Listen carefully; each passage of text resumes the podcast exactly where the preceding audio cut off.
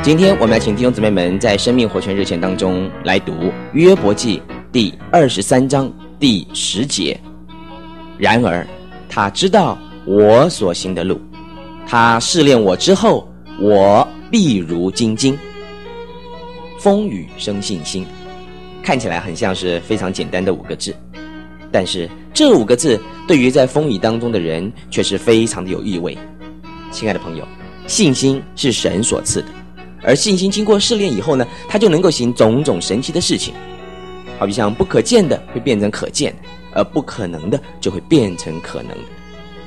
弟兄姊妹，风雨生信心，这也就是说，当我们在属灵的事上遭遇到困难的时候呢，相对的，也就是我们的信心得着长进的时候。最坚实的树木，它并不是躲在别的树木保护之下的，它乃是暴露在风雨可以打击得到的地方。他们因着风雨的击打而摇动，才能够长得高大，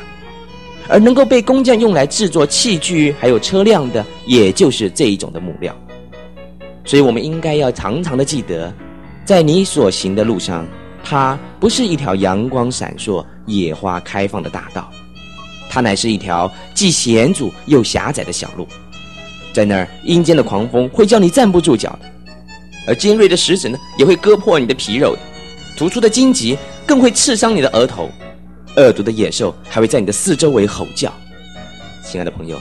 看起来这真是一条悲伤的路啊，但是它却也是一条欢乐的道路，有痛苦也有医治，有眼泪也有眷顾，有试炼也有胜利，有征战也有凯旋。确实，亲爱的弟兄姊妹们，在这条路上，我们时常都会遭遇到困难、危险。拳打脚踢、逼迫、误会，甚至于是烦恼和苦楚。然而，靠着爱我们的主，在这一切的事上已经得胜有余了。